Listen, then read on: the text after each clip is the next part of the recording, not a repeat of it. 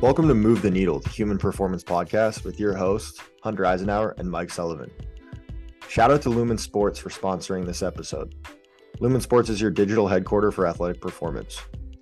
It's an Australian made company that centralizes athlete management, team communications, scheduling, data visualizations, and features third party integrations to save valuable time and elevate decision making.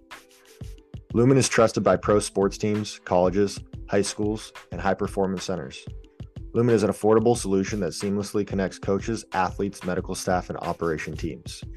You can download a free demo today to find out why teams around the world choose Lumin Sports. so right. to, today on the podcast we have Shawn Sherman. Shawn Sherman uh, is somebody that I have followed for a while now, taking his Signal Six course, which we'll get into a little bit. But uh, very excited to get on the podcast and dig deep into some neurology and isometrics and those type things. So Shawn, gives a just a brief background of you, and then dig into your your square one signal six courses and, and system a little bit and explain kind of what that is and what that does. Cool. Well, well first of all thank you to both of you guys for having me on your program. Uh, i listened to the one you guys did on with kyle salmons recently and uh, so really really well done. And uh, so i'm grateful for the opportunity to talk to your audience. Um, yeah so my background um, you know, I guess on paper, I'm I'm just a guy with a four year degree. I'm no longer certified as anything that the industry would recognize anymore. So I, you know, I have been certified as a CSCS and a personal trainer by different different governing bodies, but um, I let that stuff go to the wayside as I started going deeper down the rabbit hole of neurology. So I own a, a personal training studio in the suburbs of Chicago. I live in Pennsylvania, so my clients are flying me back every Monday and Tuesday to work with them. Uh, but then, yeah, like you said, I, I, developed a system called Square One and a couple of offshoot uh, online courses we have, Signal Six being one of them. And uh, yeah, so it was kind of the story as as concisely as possible. That's a it's kind of a story of a, a, bunch of happy accidents and a lot of things that made me pause for a second and ask some questions and dig deeper dig deeper into some questions that I was that were coming to me as as as, as uh, my career was moving on. Um, but yeah, so basically, in a nutshell, I I, I learned neuro response muscle testing over what year we in here? Yeah, so over 20 years ago, 21 years ago now, uh, through a system called Muscle Activation Techniques based out of Denver. Uh, and with that system, I end up getting to be the first MAT guy in, in, Major League Baseball with the Chicago Cubs. So that was a really fun, about six year stint I had going with those guys. And then my last year with the Chicago Cubs, I had um I had an impetus moment that led to the creation of Square One. And basically, what that was was I had this one client, Al Kamenicki, who I was running MAT on, and he just was not getting good results. I tried to kick him off my schedule after two sessions because I just didn't think it was a good fit for him. And he insisted on continuing to come in and see me. And back up a little bit, MAT is based on looking at the right side of the body versus the left side of the body and looking for asymmetry, um, asymmetries in range of motion, looking for restrictions essentially. And the interpretation that MAT teaches is that every restriction is protective muscle guarding. Wasn't working on Allen. When I did the opposite approach, where basically we kind of fed where he had freedom and range of motion, um, amazing results. You know, he calls me up the next day. His pain's gone. He's a couple inches taller, and he knocks like eleven or twelve strokes off the best round of golf he'd shot in in like over you know over twenty years. Uh, so that was the impetus moment behind Square One. And then the question I the, the burning question I had was, all right, well, since I really can't trust what I'm looking at with my eyes, so if not every restriction range of motion is protective muscle guarding, what about impingement? Those two causatives, you know, sources of uh, range of motion restrictions are basically polar opposites. So now what am I supposed to do? So the question that I had in my head was, what happens when the foot hits the ground? So I was trying to return to basics, and really was trying to return to basics that nobody taught me. So you know, I got my my degree from Penn State. Um, and they pride themselves on being this really solid kinesiology department, and they probably are, but they never taught me how the body was designed to move. And I just wasn't hearing or seeing anybody talking about, you know, at, at the most basic, basic level, how is the body designed to move? So the question I had again in my head was when the foot hits the ground, what is supposed to happen?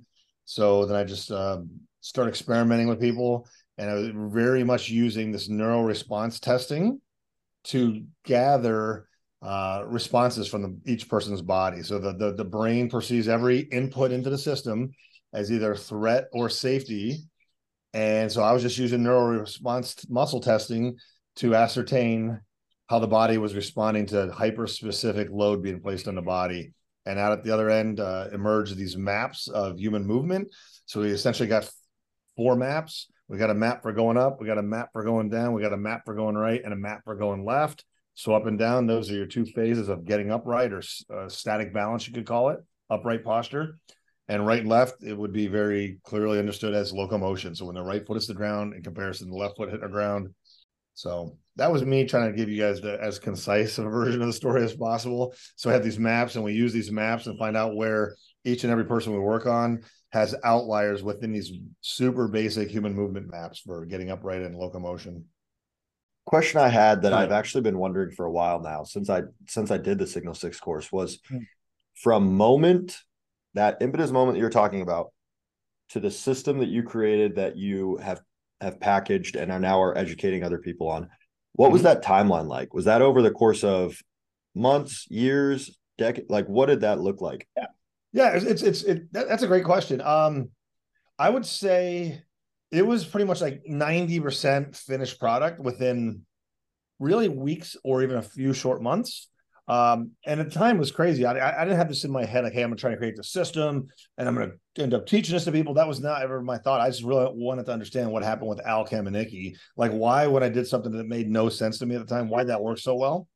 So, uh, so my impetus moment would have been um, September, I believe it was September 9th. Like, wow, which is what's the 7th. Yeah. So like really, we're coming up on our 15 year anniversary in like in like two days. So uh, that this moment, that's so funny. I just realized as we're talking here. But yeah, I had that that moment where, you know, that from that impetus moment, I had six weeks right after that where I didn't do and I didn't really move on it. I just I'm like, okay, I zoomed out a little bit, say, okay, that was really cool. I have no idea what happened. I want to try to solve this. But then I reminded myself, like, look, I'm not nobody's dying from using MAT, and two or three people are getting fantastic results. It's it's a really good system. So I'm like, all right, nobody's dying. I'm not hurting people. I'm to keep going with this. I don't want to just jump off this right away. It's not like, oh, MAT sucks because it didn't work on Alan. So I didn't give up on that right away. I'm like, all right, this is pretty darn good. Uh, so I had six weeks, uh, about about six weeks of me just letting the ideas percolate and just thinking, and my head kept going back to that session. So I, I just generated a whole list of questions that I had based on that moment. And so I wrote those down. Uh, and what I was really was doing, I was not even questions. It was actually more like base principles. And I wish I saw that piece of paper, uh, but had base principles about what are the things that we all agree upon in, in, in the human movement industry. So whether you're a rehab person, a performance person, a fitness person, what are all the things that this common ground we can meet upon? And it was uh, stuff like this righting mechanism that no matter where your head is in space, your eyes are always trying to, you know, however your body's oriented, your eyes are always trying to get oriented flat on horizon so you can maintain balance. There's opposite arm and leg swing going on. So there's a list of about 14, 15, 16, I'm gonna I'm gonna say. Uh, so that, that took me about six weeks to kind of get that list together. And then uh, then I started diving in. I just started imposing load, very hyper specific load, like toe flexion, and I would check a neuro response test, and then would go toe flexion the other side. And I just started just going through the whole body. I was like, I'm gonna try to map this out, and I'm I'm gonna try to do my best with whole judgment. And that didn't get very far because as soon as I bent a toe down, we had a response. And I went the other way, had this opposite response. My brain was already like, whoa, that was really cool. So, um, but it took me a few weeks to map out all these joint actions. And then even like a year or two later, uh, I, I wasn't I had no room in my in my in my map initially for arch collapsing and raising because I wasn't following a book, I wasn't following a cookbook. So about a year, year and a half later, I want to say I had a guy came in, he had foot or knee pain, I can't even remember now. And I, at this point, I'm already getting a lot of people out of pain, and um, yeah, I couldn't get him out of pain sent him for an MRI. It was clean. He came back. I'm like, oh crap! I never checked arch. And as soon as I can't remember, was raising the arch or flattening his arch. As soon as we got that under control, his pain went away. So I was like a year into it. I didn't have the up down to sit stand piece. Didn't even come until like three or four years later. But the the the base, the rudimentary version of square one. If my impetus moment was September, started really diving in, testing people like late October. I would say by mid to late December. So about six weeks or eight weeks, I had a pretty cool system built around right and left step and filling gaps within those two maps. And it was working really well. And yeah, so I guess two months would be the short answer. Uh, but it's always a work in progress. So we're always like kind of making further inroads and having little little little changes to the system here and there. But our base hasn't really changed since you know 15 years ago, really. A Couple questions based on all those. Um, my first question, my very first question is, where in Chicago uh, do you practice out of? Mm.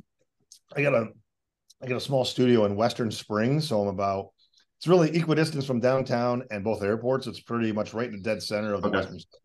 Okay. I'll have to uh selfishly I'll have to come come check it out because I'm in like the facility I work at is in north suburbs of Chicago. Oh, really? Which one? And then I live in down in yeah. Uh TC Boost. Okay, yeah, I've heard of those. up in Northbrook. Okay, and then Yeah. where? And you live where? I'll have to come check it. And I, I live in uh, Logan Square. Okay, yeah, my brother-in-law used to live down Logan Square. Yeah, awesome. Yeah, that, Yeah. Yeah. you're uh, yeah, take it. The train, the BNSF uh, train line goes right like a half block from my front door, so it's easy to use the public. Oh, perfect. Yeah, yeah, definitely. yeah, Come on. super nice. Um, and then my second question is, what does your day to day look like right now, practicing in Chicago, in Pennsylvania? How do you manage all that? Ah, it's weird. It's like every day, every week is a little bit different because we're kind of like in this definitely it seems like there's this growth thing that's happening within Square One.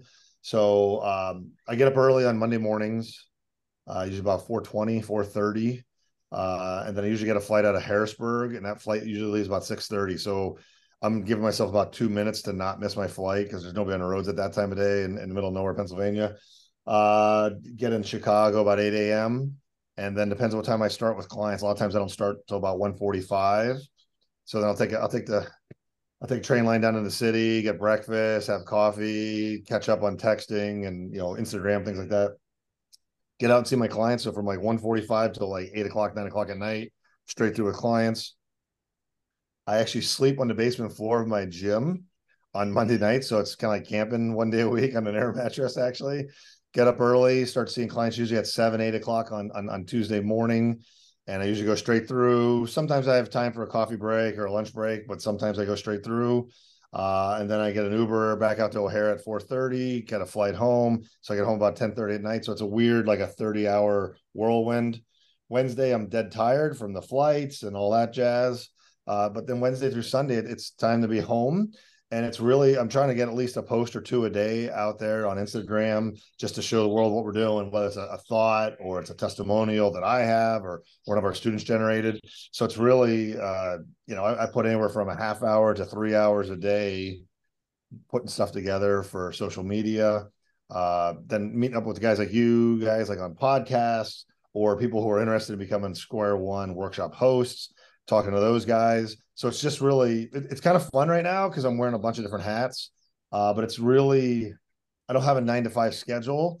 It's just a matter of kind of spending time with the family, getting some exercise, doing some hobby stuff, but then really just like every day, just uh, kind of massaging the whole square one message and getting it out there a little bit and, and trying to get better at that. And then working on side projects like um, like working on the book. The, the the rough draft for the book's been done like a year and a half, and I just have to.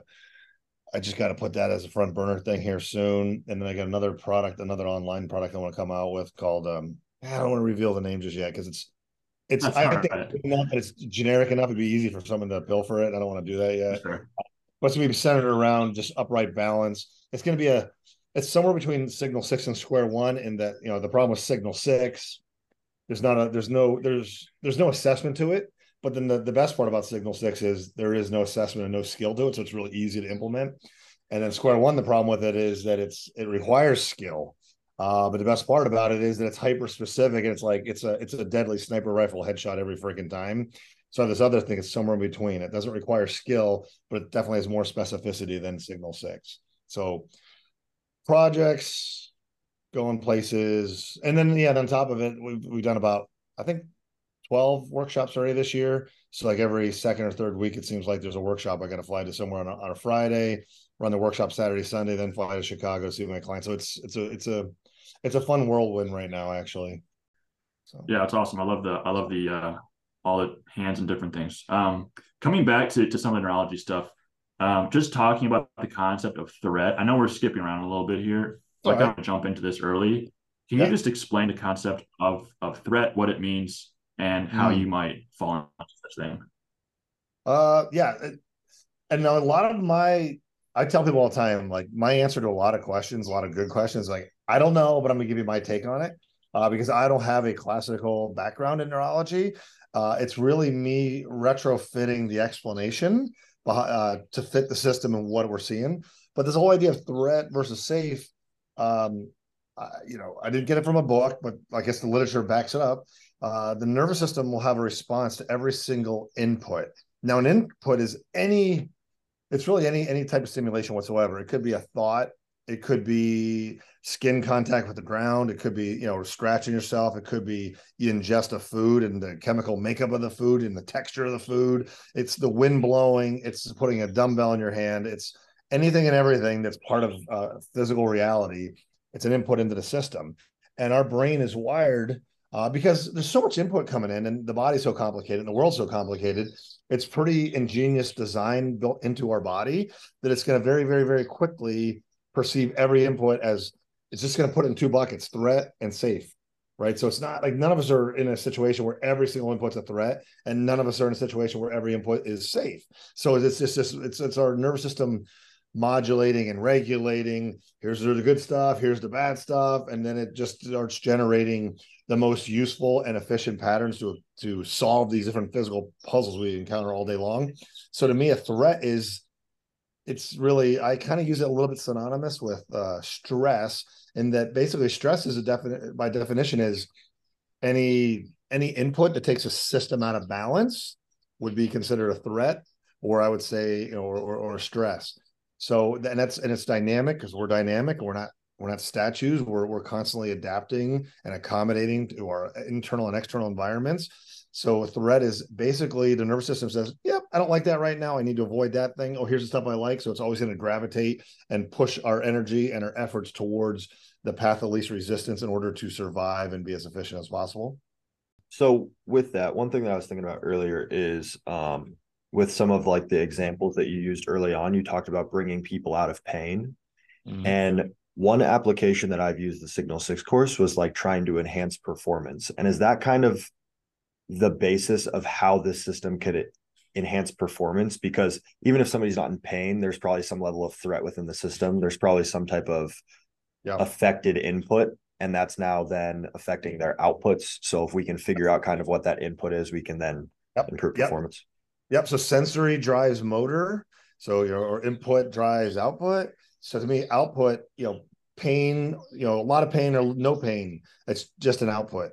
Uh, performance, you know, whether it's vertical jump, uh, agility, a skill, whatever you want to call it, those are all outputs. So I think how you enunciated that was was dead on. So it's really a matter of like what we're trying to do is ascertain, hey, where is there a dampened level of input you know from our periphery getting to the brain. So if sensory drives motor and the brain craves and loves a lot of information those areas where information is not coming back into the brain that is representing uh, threats and challenges that the nervous system has to work around. So then we're going to have these compensatory outputs. So maybe our pain's up a little bit, maybe inflammation's up a little bit, maybe we don't run as fast as we'd like to or, or can, and we don't jump as high as we we possibly, uh, you know, our genetic potential would allow and our training would allow. It's just not able to express itself fully based upon these perceived threats, these perceived dampened inputs coming in from the sensory input. So our whole goal within Square One is where are the dampened inputs? Let's let's turn that up a little bit.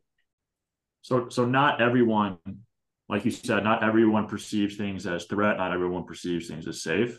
But mm-hmm. certainly there are there are things that uh, are more likely to cause threat or are more likely to be be safe, right? So, uh, and I know like listening to like Dan Fichter speak, he talks about especially within like the performance setting when he, he does a bilateral movement, a squat mm. or a bench press or a deadlift he'll superset that with some kind of cross crawl pattern. Okay. To get the athlete out of threat. So what are the things that like that those bilateral exercises that seem to cause threat for the most part? To cause threat or to alleviate that threat? Which you're at cause threat? To, to cause threat. Yeah. Let's say cause threat, yeah. And this would be a fun conversation to have with Dan. Um, because I know we, he and I haven't talked about this too much yet, but um, uh, a guy used to work with me named Corey Murtha. He he noticed that like Dan and some other guys are talking about how when we do these bilateral squat patterns, it's perceived as a threat. I don't know that that's true. Okay, so I'm going to take issue with that a little bit. I'm, I should say I, I don't think that's I don't think it's commonly true. Okay, so I think what happens is if you do a if you do a, perform a squat, you know, do as a little demonstration. So in the down, you know, as you're doing the eccentric, you kind of go into flex joint positions, and as you do the concentric, you're going through extension. And then a lot of times they'll check a shoulder flexion test. So you, it's almost like a potentiation thing. You just had the person perform an extension movement followed up by a flexion movement. So we've messed with this. So we've had people squat and I'll do an extension test. I'll do like a lat test. And when people do bilateral squat, it comes off as strong. So I'm not saying that I'm not on either camp that ooh squatting is good or bad for athleticism. I'm not even taking a stand on that. I think it's very individual, is my guess. Um, I just think if if if there are coaches out there who are avoiding doing bilateral squatting because it's bad for performance based upon a flexion test right after performing a squat, mm, I think we should ask more questions. I don't. I just would. I think we should dig a little deeper than that personally. So that would be that might be the only thing I've ever that Dan and I have ever talked about that we might not see eye to eye on, which is kind of fun. just uh, Dan has so much great things to say. He's an awesome guy. Um, so then your question, what are things that are commonly done that are inducing a threat position uh, or a, threat response? I think every time I've had a session with anybody, elite athlete down to someone who's a horrible athlete and never was a good athlete and just have, uh, you know, just had double knee replacement surgery kind of thing. So throughout across the spectrum, pretty much every input is initially perceived as a threat. So when I work with somebody with square one, I literally start off with just having to do a mouth breath. It's a threat. I have them do body weight squats. It's a threat. Like literally everything.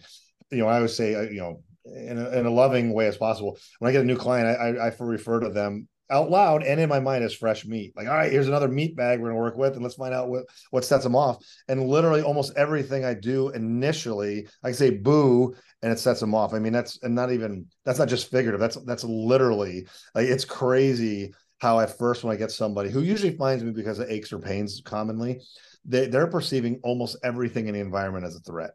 So I think that's why a lot of people, times people get stuck in a threat in, a, in a pain cycle because like everything is a threat, threat, threat. So when your when your nervous system is, is in threat mode, it starts. It's almost like a this downward cycle where it starts perceiving almost every single thing as a threat. So what my job is is I want to I want to I want to neutralize that threat response to the most common blase patterns like breathing, squatting, body weight, you know, getting out of chairs, walking forward, up and down steps. I want to I want to you know chewing, swallowing, all the basic everyday you know ADLs activities of daily living. I'm trying to neutralize those as a threat, give them a little bit more of a of a buffer, and then I start going into you know customization type stuff. But I don't think I don't think the lesson with what I've seen is like coaches need to avoid this or avoid that. And I always talk about how exercise worked before square one showed up. So I don't want coaches to be like afraid of doing certain exercises. I don't think that's a I don't think that's a, a very useful uh, way for people to look at uh, this whole idea of threat. Uh, but the, but the really the answer is like if someone's in pain, virtually everything that they're encountering is probably being perceived as a threat. Just about just about everything. One uh, really interesting thing you said earlier was just the thought, like a thought mm-hmm. can produce threat. And I think that like that's one. This might I don't want to give too much about signal six away, but like the the uh-huh. thought of of previous injury. Oh, yes. And I just think about like athletes that I work with, all of mm. them at mm-hmm. this point have had a previous injury, whether it's a sprained ankle or torn ACL. Yes. And especially for the people that had bigger injuries, how often they're like thinking about that, especially if it was in like the recent past, if they're just coming back. Yes. Every yeah. time they're doing something in the weight room, on the court, on the track, like there's probably that thought oh. of like, oh, my knee, my knee, my knee.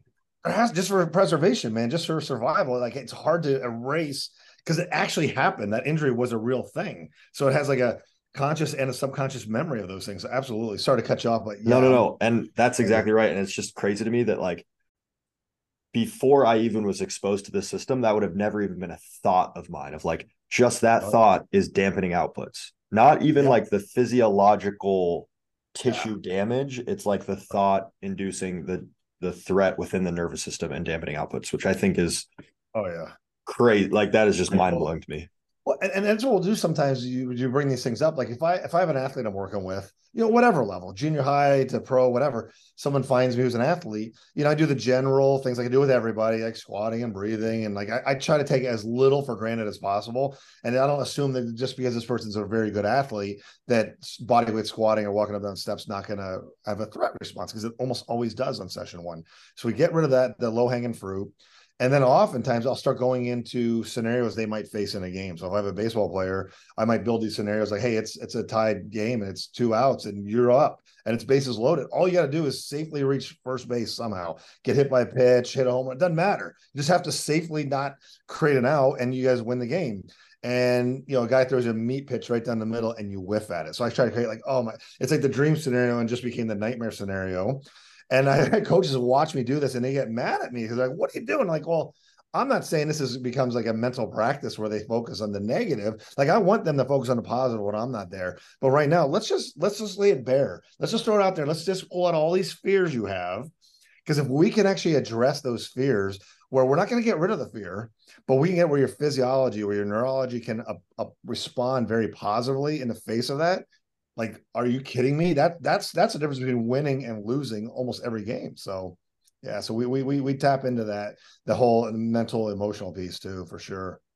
There's a uh, there's a high school soccer player that I I've been working with recently, and she in January she had surgery on her knee. She had uh, patella um, ligament surgery on her knee, and she was supposed to have been cleared four months. I was their um, expectation for was four months to back in action.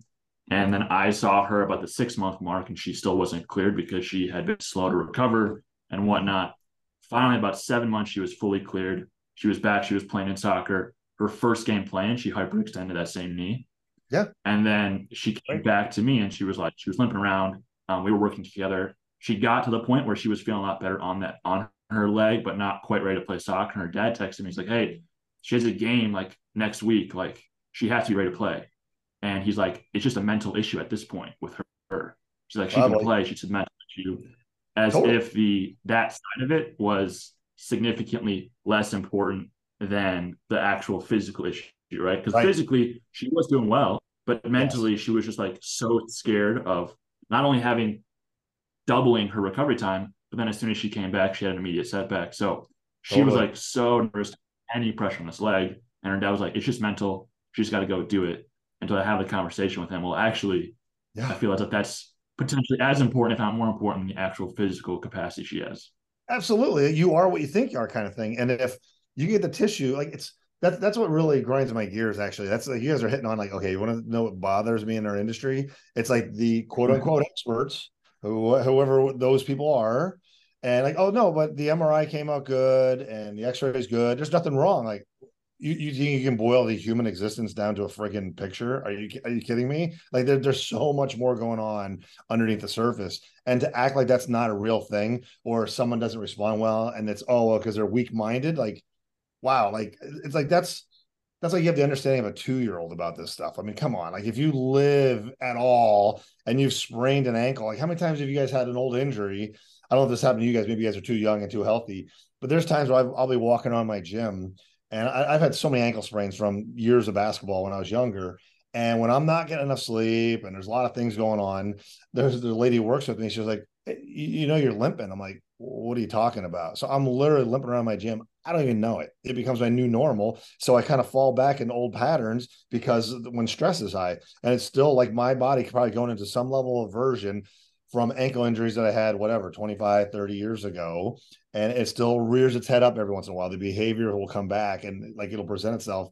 And again, the weirdest part to me is unless you showed a video to me of that, I wouldn't even know I'm doing it because like it doesn't hurt, but I just have a little bit of a gimp going. And it, it's crazy how the, the, the the subconscious belief and the subconscious memory, it's there and uh, it's, it's, it reminds you of the book uh, you know I've been referenced a lot lately is the, the body keeps a score. It's it's the same thing with PTSD, and I think what we're doing even with Square One is like I, I, this is not to discount anybody who has you know who has uh, mental health issues because of horrible things happen to them, but I think all of us have had little. It's like death by a billion paper cuts, and there's these little memories. And I think with Square One, we're going in there. Let's erase that one. Let's erase that one. Let's erase that one. Let's give your brain less less reasons to compensate is the same as giving it more resources to solve problems. I think it's one and the same. So I think we're kind of going in there erasing these these subconscious poor movement memories that it's just not going to come out on a picture ever. Now I think that ties great into this next piece that I'd love to d- dive into, and cool. I think it's it's a cool way to put it is actually like what is that eraser? And mm. from my understanding and the system, it's the power of isometrics. That's part of it Part of it. Okay, so let's so. so let's dig into isometrics, at least that part of it, and yes. explain to us how and why that's so powerful mm-hmm. and kind of how that's that's used to be at least a portion of the eraser. I hope I don't butcher what I have in my head plan here. Okay. So that's a great question. I look at um there's a couple reasons I have a special affinity to isometrics. And at the end of the day, the, the real reason in my mind, if you had to give me the number one reason I like isometrics, it's because to me, all this stuff we're talking about is all about position. It's position of the eyes, it's position of the head, it's position of all the joints. And the magic happens when you get that, you can drive uh, motor output signals, increase that neural drive to areas where there's a dampened input coming back into the brain. So if I'm spending a second and a half in that position, that's about all it takes to kind of flip the switch to safe. If I'm doing a concentric and eccentric, I'm only there for what a tenth of a second. I might have to do 10 or 15 isom or uh, concentric eccentrics in the same position, or I could do a one and a half second isometric. So my affinity towards it is, oh my gosh, in a one and a half seconds, spending time in that extreme position that is being presently perceived as a threat, one and a half second is the eraser. And I could do the same thing if I like to say it's hip extension. I could lay on my belly and I could do hip extension, but I might have to do five of those or 10 of them or 15. And it's just a lot quicker, a lot more efficient. So that's my special affinity. And then if we get into, you know, a little bit of the physiology behind it, if you look at, you know, positions of muscles, you know, in mid range, that's where mechanically speaking, a muscle is going to be at its strongest. That's where it has that that that optimal force angle that where it can generate where a highest percentage of your, of your effort is going to be turned into work. So if you want, I would say, if you want to knock over a wall, you want to push at a 90 degree angle. That's where most of your force can be harnessed to produce that desired outcome. So mechanically speaking, mid range is strongest. Short and long range would be weakest uh, neurologically, a muscle is at its strongest in, in, in a stretched position for protection reasons. And I use the example all the time of you're doing a bench press and you got you're going for a PR and you have all that weight in the bar at the bottom of the range. That's where things could often go, you know, not go so well. So neurologically, we are wired to, you know, through probably the Golgi tendon and probably other aspects that I'm not even super aware of or I've forgotten in the past. But that's where we're wired to protect. Like, okay, if this thing gives, I'm, I'm this is this is gonna be really bad. So a stretched muscle is neurologically a strong muscle. So then if you think back mechanically and neurologically, a, a, a muscle is going to be at its shortest and under both those characteristics in a short position. So I have this affinity to spending a second and a half and and, and beyond in, in isolated extreme short positions of the muscle. And and then the magic I think really happens is it's not just hey just do a bunch of isos and that's not a bad takeaway just do a bunch of isos and i do a bunch of isos on myself and my clients all the time. But it's when you actually have a sniper rifle where you have a map and you can actually start loading the body and finding out where the hyper specific weaknesses are where it has this threat response and then you marry an isometric there that's that's that's money and that's that's that's what square one is to me. What would be the benefit of spending longer than a second and a half in an isometric position at a joint? You know, I, would be totally talking on my butt if I answered that because I, I would say I've not really looked into it too much because I'm not really thinking about, in my world, I'm not really thinking about the training stuff anymore. I'm not thinking about okay, hold this for this long, or let's do an eight second isometric or a eccentric versus a two. And I'm not even thinking that way as a strength coach. I'm more thinking about can I get a person's perception to be such that almost nothing is being perceived as a threat. So it's almost uh, my job is to almost get a person so robust neurologically, and then I send them back to their coach, and then the coach can put thought in those things. So I think I'd be, I'd be talking beyond my pay grade to give you uh, my thoughts on on that question. So I'm gonna I'm gonna I'm gonna safely duck out of that one. I think.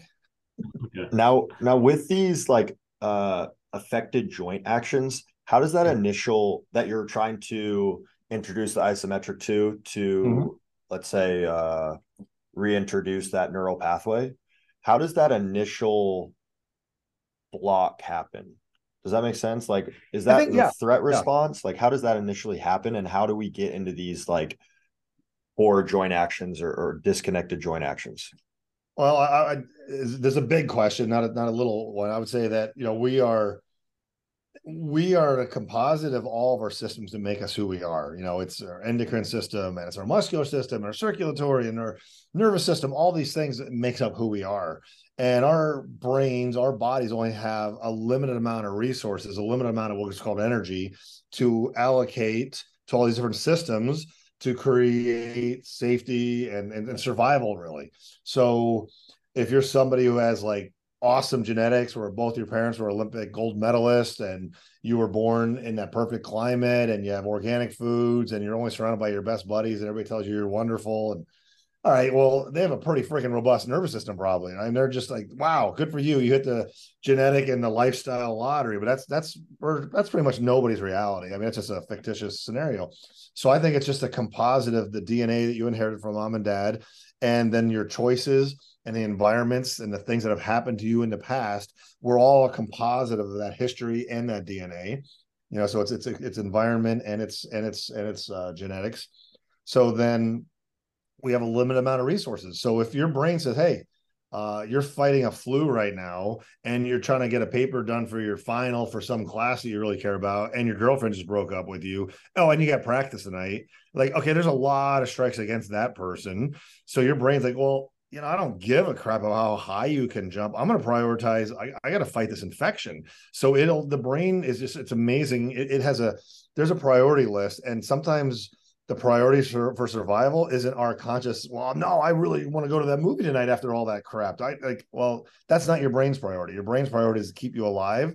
So I think in that, in that innate wisdom and innate intelligence that we're, that's put into all of this, it chooses what is most, beneficial and gonna have the most direct impact at keeping you alive first. Like we gotta we gotta stay alive before we can thrive, kind of thing. So I would say I don't know exactly why the brain said, hey, you know what, knee flexion, that's gonna be the issue right now. I don't know why that is. Sometimes it's more obvious, like, yeah, you took a spill, you fell in your elbow. And I bet if I got my hands on you like three days later, we're probably to find a lot of crap in that dude's elbow, wrist, shoulder. We're probably to find some local issues. But after a while, we work around it, and then you have another insult three weeks later, and of the shoulder or whatever, and then you have this freaking map of. Uh, it really just tells the whole story of trauma, your DNA, all these different things. And I don't think we can always accurately say, "Oh, you know what? That inversion of your heel, that's the issue. That's because of blah blah blah." I think then you're starting to play God and like act like you have answers. You don't really have the answers. I look at when I'm working with somebody, it's it's kind of fun. It's like I, I see the I see the story unfold in reverse chronology. So it's like last guy in the pool is the first guy out, or the layers of an onion, whatever you know, whatever analogy you want to use. So we're going to clear out the most recent reason, and just go in deeper, deeper, deeper. But I, I don't know, I don't know specifically why the brain says, "Yep, you know what, hip adduction." That that's that's where I'm gonna I'm gonna I'm gonna take resources away from that. I'm gonna give it over here to you know, and that guy's stressing out because he's afraid to go talk to that girl because he's, you know, just real shy or something. Like I, I don't know how the brain decides that. I think that I think that mentioning this is just a quick comment and then you can ask your question, Mike. But I think that I think that just like remembering that the body is just wired for survival is very impactful. Like all the things that you mm. mentioned, or like you mentioned the Golgi tendon organ and the stretch shortening cycle. Like those things are literally just protective mechanisms to keep us alive that we've hijacked yes. to create better performance. But at the end of the day, our yes. body is wired to keep us alive. Massive. Like nobody in our industry does not agree with that. So I always feel that I'm reminding people of that because what I wrote down, Mike, sorry, please don't lose your question. This might play oh, yeah. Um, but it, it, got me on another pet peeve. Like um, I feel like I'm trying to kill the storyteller in our industry because our industry is just littered with storytellers you're like, oh, I'm the guy. I got, I got my, you know, I got my double PhD and this and that, and I've been working with people for X number of years, and I'm supposed to believe your your your biography and your, you know, your all that kind of stuff, and then you're gonna tell me a story why this guy has knee pain. Like, dude, that's so crazy. Like, there's no way that that's consistently possible. I call bullshit on that. Right. So, my whole thing is, I'd rather, I'm trying to create people that become interpreters of movement. So, there's a story that's already been written. So, my job is to draw out the story and as accurately as I can interpret what that story is. And I think that's what we're really trying to do. I mean, I don't think that I know that that's what I'm trying to do with Square One is set a guy like instead of building logical, sensible, reasonable stories, why don't you just ask the nervous system, man? It's it's already on there. It's going to give you the answer right now. This is what I need to compensate for. Let's get rid of it. Let's challenge them. Let's pull out another layer of compensation. Let's find the source. And then all you all of a sudden, 20, 50, 100 layers in, the guy's shoulder pain and hip pain goes away. Well, then I can tell you, hey, you know what? I don't know your whole story, but I know the last three chapters because your nervous system just told me that. But I couldn't have told you that at the beginning of the session what I was going to do with you. I'm going to interview your nervous system. It's going to spit out the end of the story, and then we're going to work our way backwards like a reverse chronology. So yeah, I'm not a, I'm not mad at anybody personally, but I'm just kind of I, I get upset with the storyteller mindset because we're all supposed to believe that logical, reasonable story, and combine that with a you know three PhDs, and that's believable. But then what ends up happening is people don't get better, and then their hope gets robbed, and then you have a you know, our country's filled with people like, well, you're not going to be the guy that helps me either because, you know, I saw these three PTs and these two chiros. Like, well, actually, the fact that you've seen 20 different people, that actually ups the odds that I'm going to help you because this is a different, unique perspective that, that nobody's run on you before. So I would say, like, I don't have any answers, but I got a kick butt system that's going to draw out your nervous system's answers to these questions. And if we can negotiate with that accurately and skillfully, 90, 95% of time, really cool things start happening. Mike, sorry. We both got you off. No, no, I think that was I think that was a wonderful anecdote. And I think that interviewing your nervous system is hmm. a phenomenal quote Thank you. That you should put on a coffee cup somewhere for sure. I, I try. I'm trying to say it more because I started saying that about eight, ten years ago, and there's other bodies out there. I'll see stuff on Instagram like, oh, I wonder where they got that. Like, there's still some of my uh, little euphemisms and little sayings.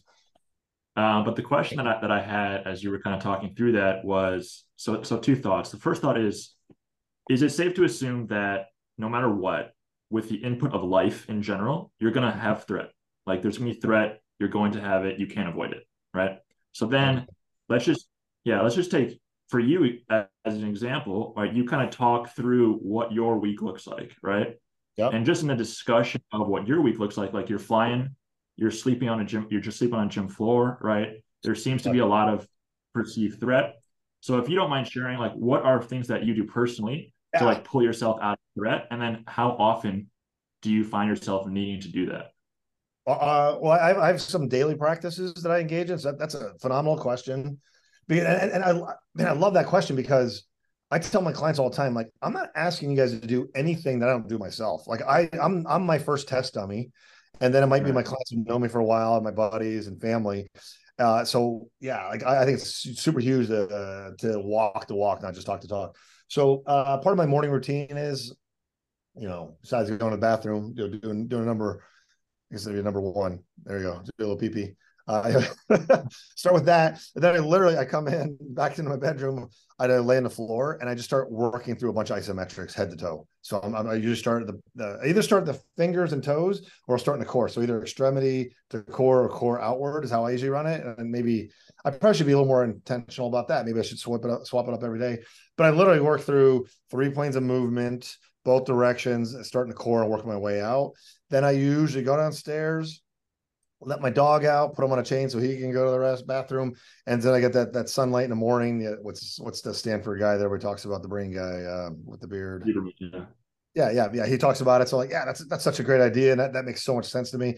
So I'll get up there and I'll do some some standing isometrics that I've been doing for a while, and then some stuff that I even borrow from uh, Tommy John Jr., who's got some interesting viewpoints and some stuff as well and who I don't know personally, uh, but I, I kind of go through some, you know, just some head movements and some torso movements, some balance things. Uh, I'll go stand in the grass. So I do some grounding. So my shoes are usually off, even in the winter. So whether it's standing snow or it's freaking hot, I'll literally ground. We've been testing that. Literally having contact with the ground is another neurological reset that we've been finding last not that I found it, but something we've been testing and like, wow, this is this actually is another little reset.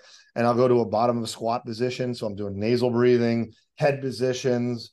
So yeah, so a combination of head positions, eye positions, on my back, standing up, sunlight on the ground, come back in, uh, hydrate. You know, I don't take many supplements, but I kind of do that stuff. Get my morning coffee. So those are things I'm doing. Uh, I'm doing eye movements, nasal breathing on my flights. I'm doing box breathing. Inhale six, or I'm sorry, inhale four, hold four, exhale four, hold four, all all through my nose, and I'll even combine that with six head positions. So I'll put my head into, into an extreme position here, ties into the vestibular system. So I'll do box breathing here, rotation, opposite lean here, flexion, extension. Like people see me on a plane, they probably think I got some weird nervous tics. Because I'm always moving my head, doing nasal breathing. So it's a kind of mostly intentional. Maybe I got some nervous tics too. But yeah, I think ground contact, nasal breathing, head position, eye position, full body positions are really low hanging fruit. I would say that the brain and the body is it's it's wired in that it doesn't want to waste resources. So if you don't visit these positions ever, I think the body starts stopping that communication to those positions. So I think it's super important to visit all these positions you possibly can. I was just thinking when you were explaining that and you walk outside and you're in your squat yeah. doing all these ISOs, hopefully your neighbors know who you are and what you do because they're probably looking at you every morning like my, my wife's right over here right now. Doing? She's looking, she's raising her eyes. I was telling it's so funny. Because I remember when I started doing not when I started doing, but I start like really putting it all together. That was probably about two, three years ago. I'm in the front yard and I have my shirt off too, you know, because I want to have the sunshine on my skin as much as I can. Don't use sunscreen. And I'm doing that. And the first day she's laughing and she's running a video. I'm like, ah, oh, geez, she's weird. So the first day she kind of thought it was cute, right? Kind of funny. Day two, she saw me. She goes, "You're so weird," and then shut the door and went back inside. Like, so she, that, yeah, that's so funny. I guess that's that. probably the point your neighbors are at now. Like, oh, Shawn's just out there yeah, doing his weird stuff. sun ritual. oh yeah. Oh, and if I do on a morning walk, I'll do stuff too. I'll do six, the six head positions, and then I'm walking backwards doing the six positions. So yeah, my neighbors think that they probably think I'm recovering from some kind of horrible car accident. I'm doing all these weird exercises, walking in the neighborhoods and stuff. Hey, you're yeah. you're you're walking the walk, literally. Walking the walk. Yep, yep, totally. Um, one one question I had, and we can maybe a little bit off tangent, but something I've thought about since like taking your courses. What's your like elevator pitch to somebody that's not within this field that doesn't know what isometric means or doesn't really like what is your baseline elementary elevator pitch to either a client who doesn't know anything within this realm or maybe even an athlete in terms mm-hmm. of utilizing some of like the signal six exercises because some of them just like your morning ritual you probably see like some of the signal six exercises and you're like oh that's kind of a weird position so what is mm-hmm. like your your elevator pitch to kind of sell athletes or client clients on that specific system of exercises do I, do I look stressed right now because because I am? Because you're hitting on the question that keeps me awake at night the last 15 years. Like how do I have an elevator pitch? And explain this? So I, I, would say I don't really have a great one. I probably if people ask me 3,000 times like hey what do you do? I'd probably give them 3,000 different answers. But I'll give you one I think if I had to pick one I think the best analogy I, I like using the analogy of a cell phone because it's something we're all aware of.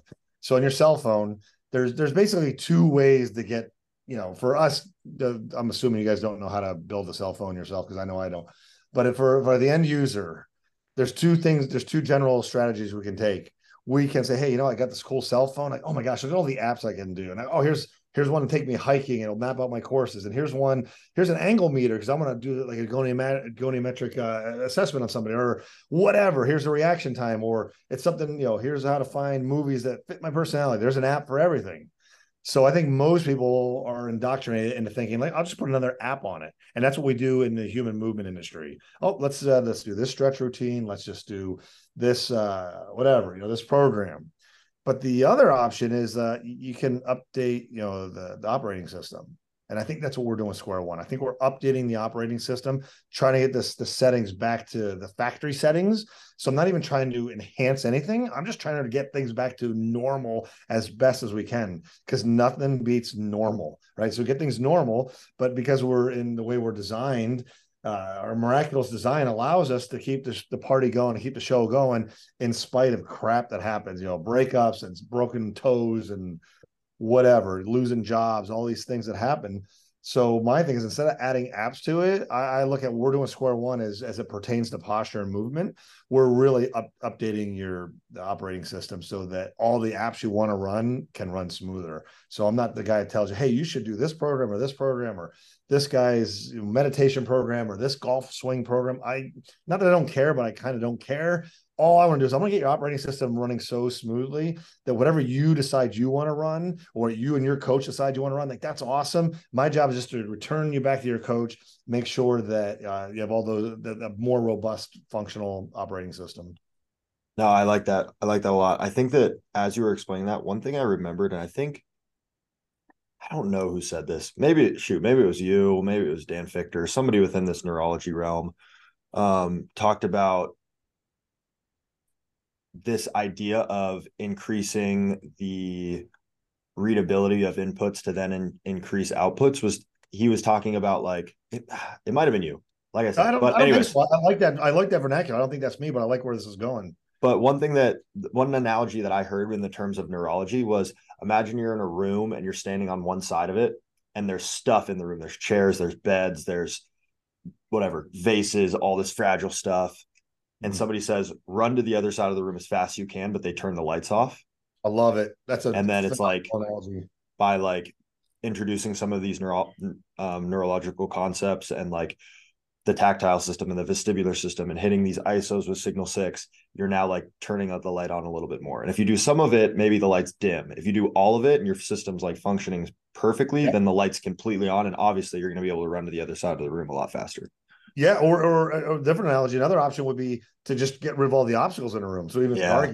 across. So I, I feel like we're almost like getting rid of the obstacles, so you can just take the straight path. Yeah. But if you take a straight path and there's obstacles, like you bang into stuff, or you got to jump over it, you got to work around it. So our whole thing is like, hey, can we give you the most direct path? But that's a great analogy. I love that. Yeah, I think I take. I think taking the obstacles out of the room is actually even a better yeah. analogy because oh, than yeah. turning the light on. It's just like now there's no obstacles you need to go around, and it's just one straight path. I'm, I'm gonna, yeah, I love that. I agree. I'm gonna give you another one just because this is this is great. It's fun for me to try to run through some different, try some stuff out on you guys. I like the idea of uh, you know, open up Google Maps and like, oh frick, I'm always behind. Like I'm always not and not intentionally so. I'm always like two minutes late. I just I just am right.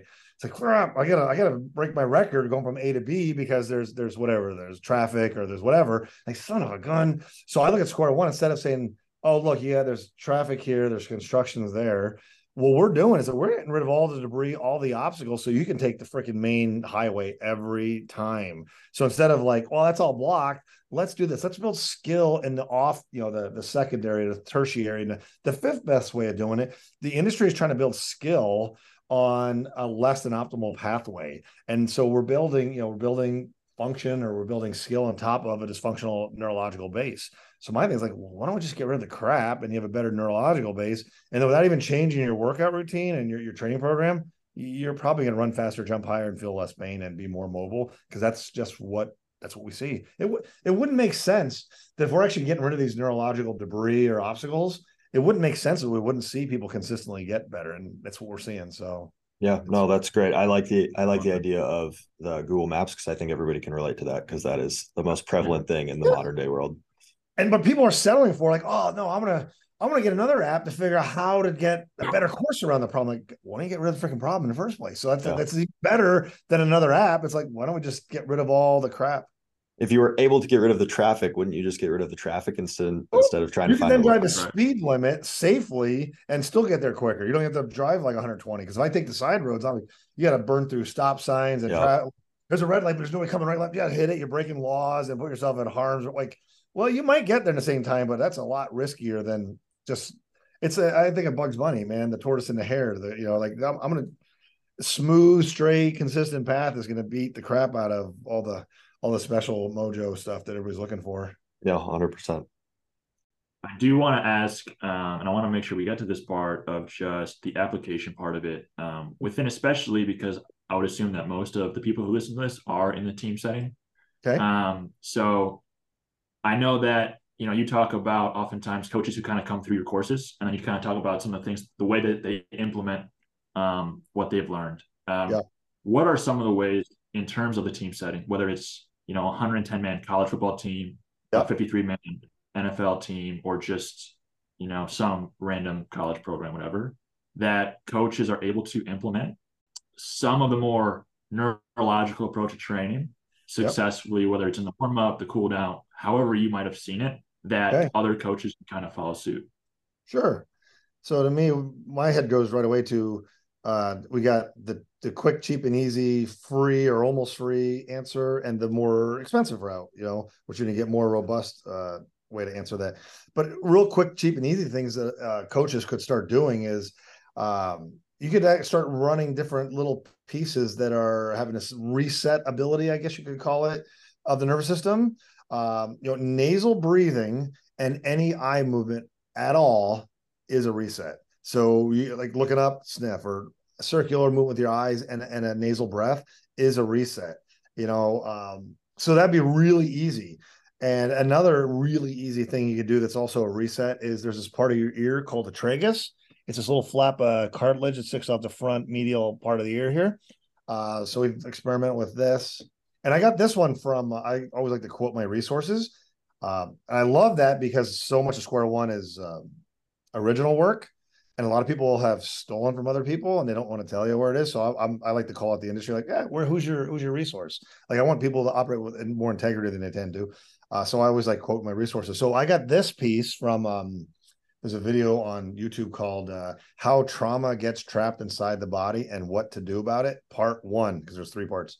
It's only the it takes longer to recite the title of it. It's only like 11 minutes. So, but it's a how the body or how trauma gets trapped inside the body and what to do about it, part one. I can't remember her name, but she's just talking about different parts of the ear. And I start playing around with that tragus thing. So what I found is if I just poke it like a button one time, it doesn't do anything. But as soon as you do a double squeeze or just a squeeze and a little twist, it doesn't have to be painful. It's just a little, little like a, a half second massage, a one second massage. So if I'm a coach, I have a you know bunch of dudes, and whatever you're doing for your warm up, whether you're doing some balancy things or you're doing some sprint things or whatever is you're doing, hey, every minute on the minute or every two minutes, boom, everybody two seconds, rub the tragus, boom, and then move on. So you could, I mean, that would be one second. Like you put 20 of those in your warm up, 20 of those in your cool down. That would be like no what's that? I asked, asked for 10 seconds of your day or something. Like that's nothing and super impactful. And just let your warm up and let the workout itself be that's the challenge. That's the triggering that's going on. And then in between sets, even during the workout, in between games, in between plays, you're a football team. After the play's over, you got what, you know, 18, 20 seconds, 30 seconds between the snaps. Um, on the way back to the huddle, you're literally just looking around, which they're going to do anyway. Nasal breath, just having like kind of coach your team, have a presence of mind and little downtimes to just do a nasal breath. So nasal breathing, little tragus reset. I would just boom, I would I would just sprinkle that into everything you're doing. And there's no assessment with it, but it's low hanging fruit. And how how do you over medicate, squeeze in the ear and, and breathe through your nose like that? There's like I can't imagine what the downside would be of doing something like that. Uh, and then you know, for a, for a hundred bucks, a hundred dollar answer will be like Signal Six. That's a hundred bucks, but like one coach right. can do it and run all hundred athletes. So you're talking a buck a guy. So that'd be a really another another thing you could do. Uh, the problem with Signal Six is that it's not very specific to the individual. But for a hundred bucks, um, you know, at one point I was tracking like where the regions were finding load intolerance, and I think it's like I can't remember, it was like seventy-seven percent or eighty-three percent. It's about eighty percent what we're finding was between the neck and the knees. So that's the beautiful part about Signal Six is like you're you're you're getting a lot of low hanging fruit right there. So that's a very cost effective way. And then the end result would be like uh you know the most expensive, but the best is all teams should hire me come in because you can learn my stuff. I can teach a square one, but this is all I do. And a, and a strength coach trying to learn this stuff like even if they took it really seriously and they got really good at it like well great you are where i was like 13 and a half years ago so, you know, so the expensive answer, well, they should hire me to come in, train their whole staff. And then I'd mentor the staff, say, hey, look, in the next year, two years, three years, I'm going to try to get you guys like 80% to where I am. Uh, but at the end of the day, you know, that there's your there's your gambit. So tragus to hiring me and everything in between. But I, I just think the tragus, nasal breathing, you just can't go wrong. And it's it's a little bit random application of these resets, but okay, it's it's nobody's dying and some guys it's going to be it's going to be life changing on certain percentage of, of these athletes. It really is. No, that's an amazing answer. I think that the usability of the first part all the way to hiring you is is a great spectrum and i also think that that just to give like signal six a quick plug is yep. it is a i can't even imagine the depth of knowledge that you put into this system and that's kind of why i asked the answer of like how long it took to create but for me, I was expecting to walk into Signal Six and it being like overwhelming and like the application would be a little bit like tough to do. Yeah. So simple. Like, oh, yeah. I don't necessarily need to know everything that you need or that you know about this, but right. I know that like I trust your knowledge and your depth of knowledge with on this topic. So I'm able to implement these exercises and it's just so simple to do. Like it is not yeah. hard. I do it myself. I've done it with my athletes. Um, awesome. So I think awesome. it's I think it's a great system, and I love that you created Signal Six because I think in my setting and in Mike's setting, Square One is tough to do on a one on one setting with like getting an athlete in and doing it, but Signal Six is literally like the perfect warm up. Yep. That's how I use it. And what that's great, and thank you for the, the compliments and, and thank you very much because I, I was I was hesitant to put Signal Six out because I'm like, oh, is this is this too stupid? Is this too dumb? Is this too baseline? And then right away, coach like, this is great. Like, oh, okay, because it's so user friendly. I mean, it's super easy, and a lot of people feel really good when they do it. And we've had these different success stories come back in. Uh, dang it, I lost my train of thought. I was really excited to say something, but that's all right. If you if you remember it, shout yeah. back in. But one one little one little rabbit hole that I kind of wanted to go down was about the eyes. Uh-huh. And one question I had for you was how how um focused are you on the eyes within the actual square one system? Are you are you testing like lateral eye movement as a trigger as much as you would with like heel eversion? Like are you focusing on the eyes that much? And i'll tell you the the background to this question and why i'm asking is because in the current state of the world everybody is hyper fixated on a screen and mm-hmm. for example, a lot of my guys, most of my guys now just have online classes. And then mm-hmm. when they mm-hmm. go to a tutoring session, they stare at a screen. Uh, and I just think that their eyes and whatever it may be, lack of peripheral vision could be the cause of so many issues. So, how yeah. fixated are you on the eyes? And then, what are some solutions you may have to kind of combat that hyperfixation on a screen for 12 mm. hours a day? That's a great question. Uh, the short answer is I, I, would say I'm not as fixated on it on it as I should be, because you know people talk about how you know you have vestibular system, you know balance, you got proprioception or like feel, I guess you could call it, and you have vision. So those three sensory systems make up you know posture and movement, and it, they estimate that 70 to 80 percent of the sensory contribution is coming from vision. Uh, so I, I do use eye movements and challenges on almost every one of my clients but I, I I might start tipping it more and more that direction. Um, as far as how to resolve it, it's funny, man. I see stuff online all the time. All these coaches doing, you know, doing saccades and these drills, and I'm not anti-drill. And like we, ha- I, I use synaptic glasses with my my clients and all that.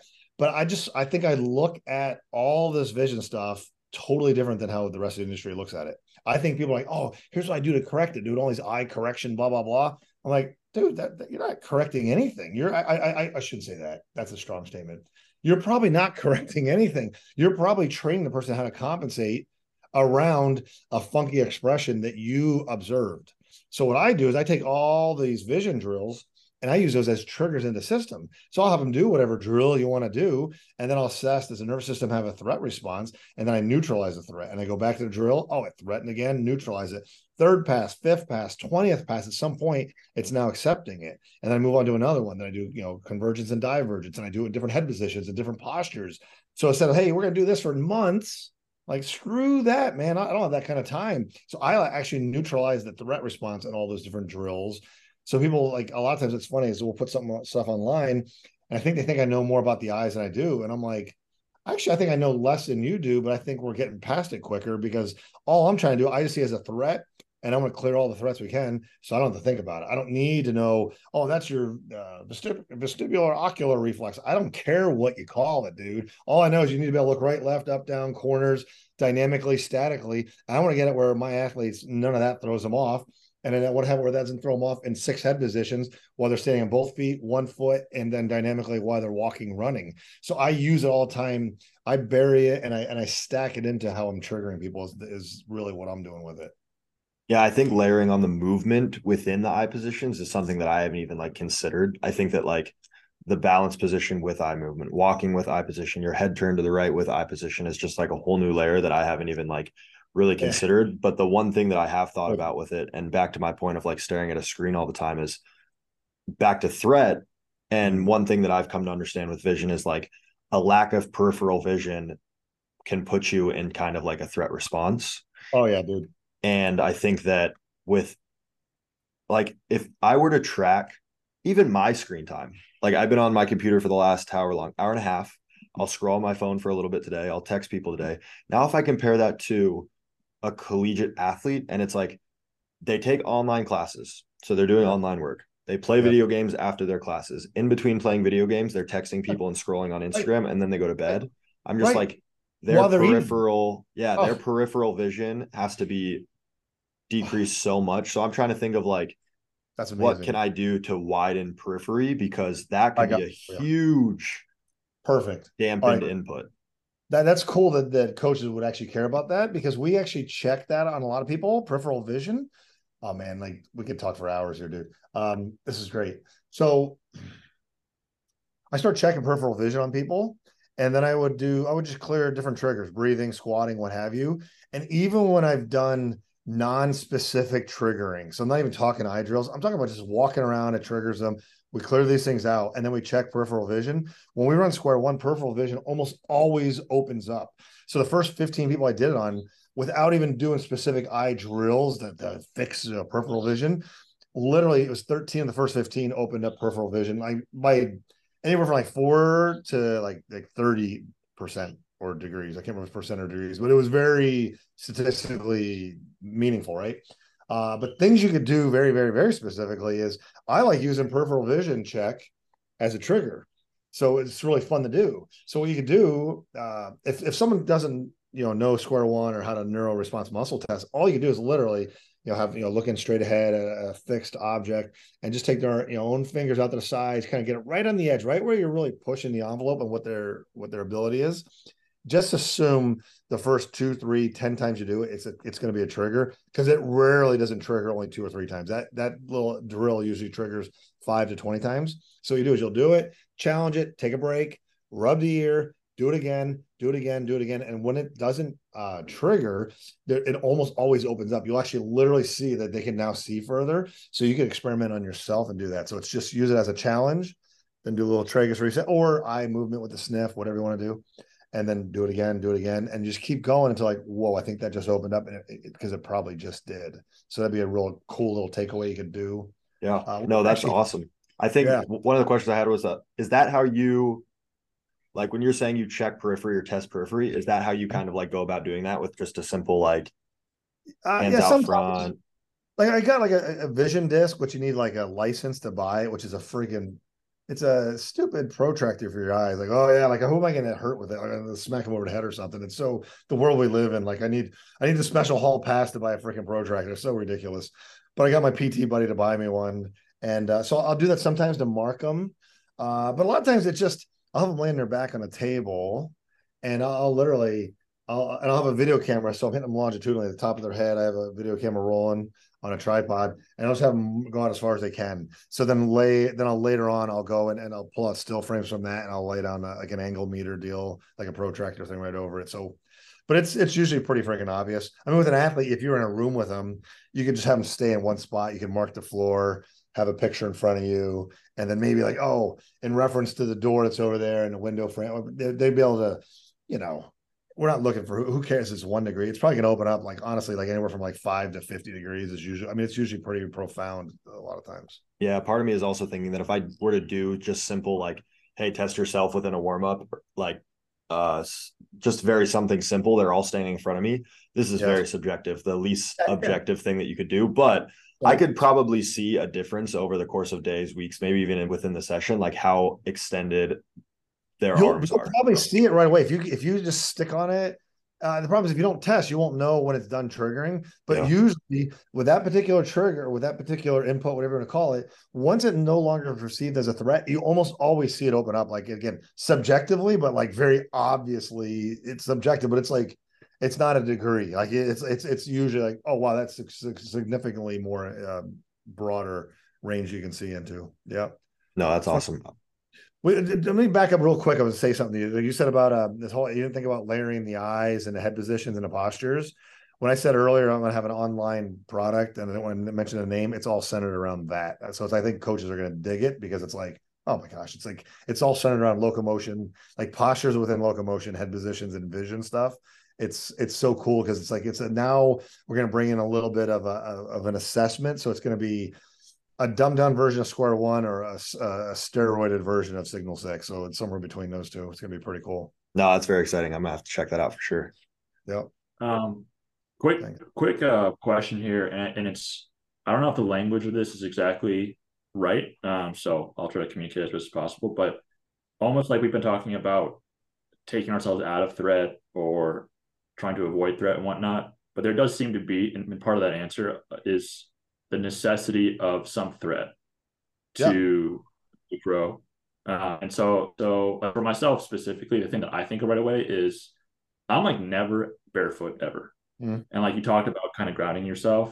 Mm. And when mm. I am barefoot, and I know this conversation that Hunter and I had back when we were at Davis because he got super into like the tactile stimulation and mm. and like I can't I can't walk across concrete without like my feet being like, holy hell, like this is too much. Yeah. yeah. And part of it is just I'm barefoot. And like certainly that's the threat. Like the other day I was at the beach the other day and, and to get into the water, there's like two yards of like rocks and then sand and water. And it's like, mm. dude, the worst two yards of my life, right? Trying right, to, right. Trying to these damn rocks. Right. But just like the necessity of exposing yourself to threat in order to figure out how to adapt a threat. If that well, makes that, sense. That's, I would say that's that's a way to fuel compensation. Because I think I think that's a Mm, not to pick on anybody. It's kind of a piss poor way to deal with threat, I think. And that's what the industry is doing, 99.99%. So it's funny that the first time I talked to Dan Fichter, he's on a call and we're start talking stuff. And I was talking about, you know, muscle testing. Yep, I'm doing some of that. And he talked about how he, you know, finds out which patterns, like we talked about earlier, like bilateral squatting and how that has a threat response.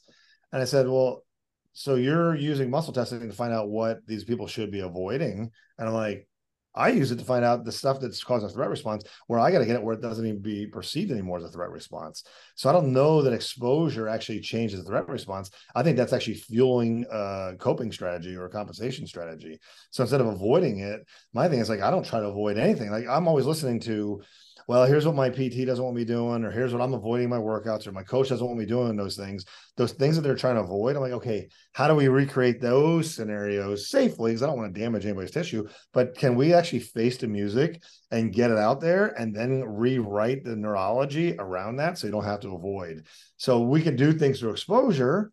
And again, but I think that's a motor learning technique. That's a that's that's that's learning how to build around a problem as opposed to like, well, why don't we get rid of the threat perception altogether? As opposed to, well, I'm getting, I'm less reactive to like, screw less reactive. I either want you to, I want you to perceive it as as, as safety and exposure. Mm, that's it can happen, but that's a little bit like closing your eyes and throwing crap, bunch of darts against the wall. Hopefully, hit some targets once in a while.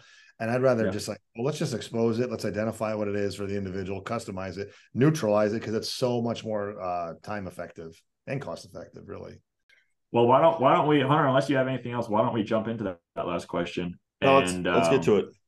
Cool, cool. And I know that um, I know that you could probably point to a lot of things that we've already talked about as mm. potential answers for this yep. question. But if you, if you have something queued up, and just for the sake of the consistency of our podcast, being this the last question, what is something you do you think that the majority of the field would disagree with?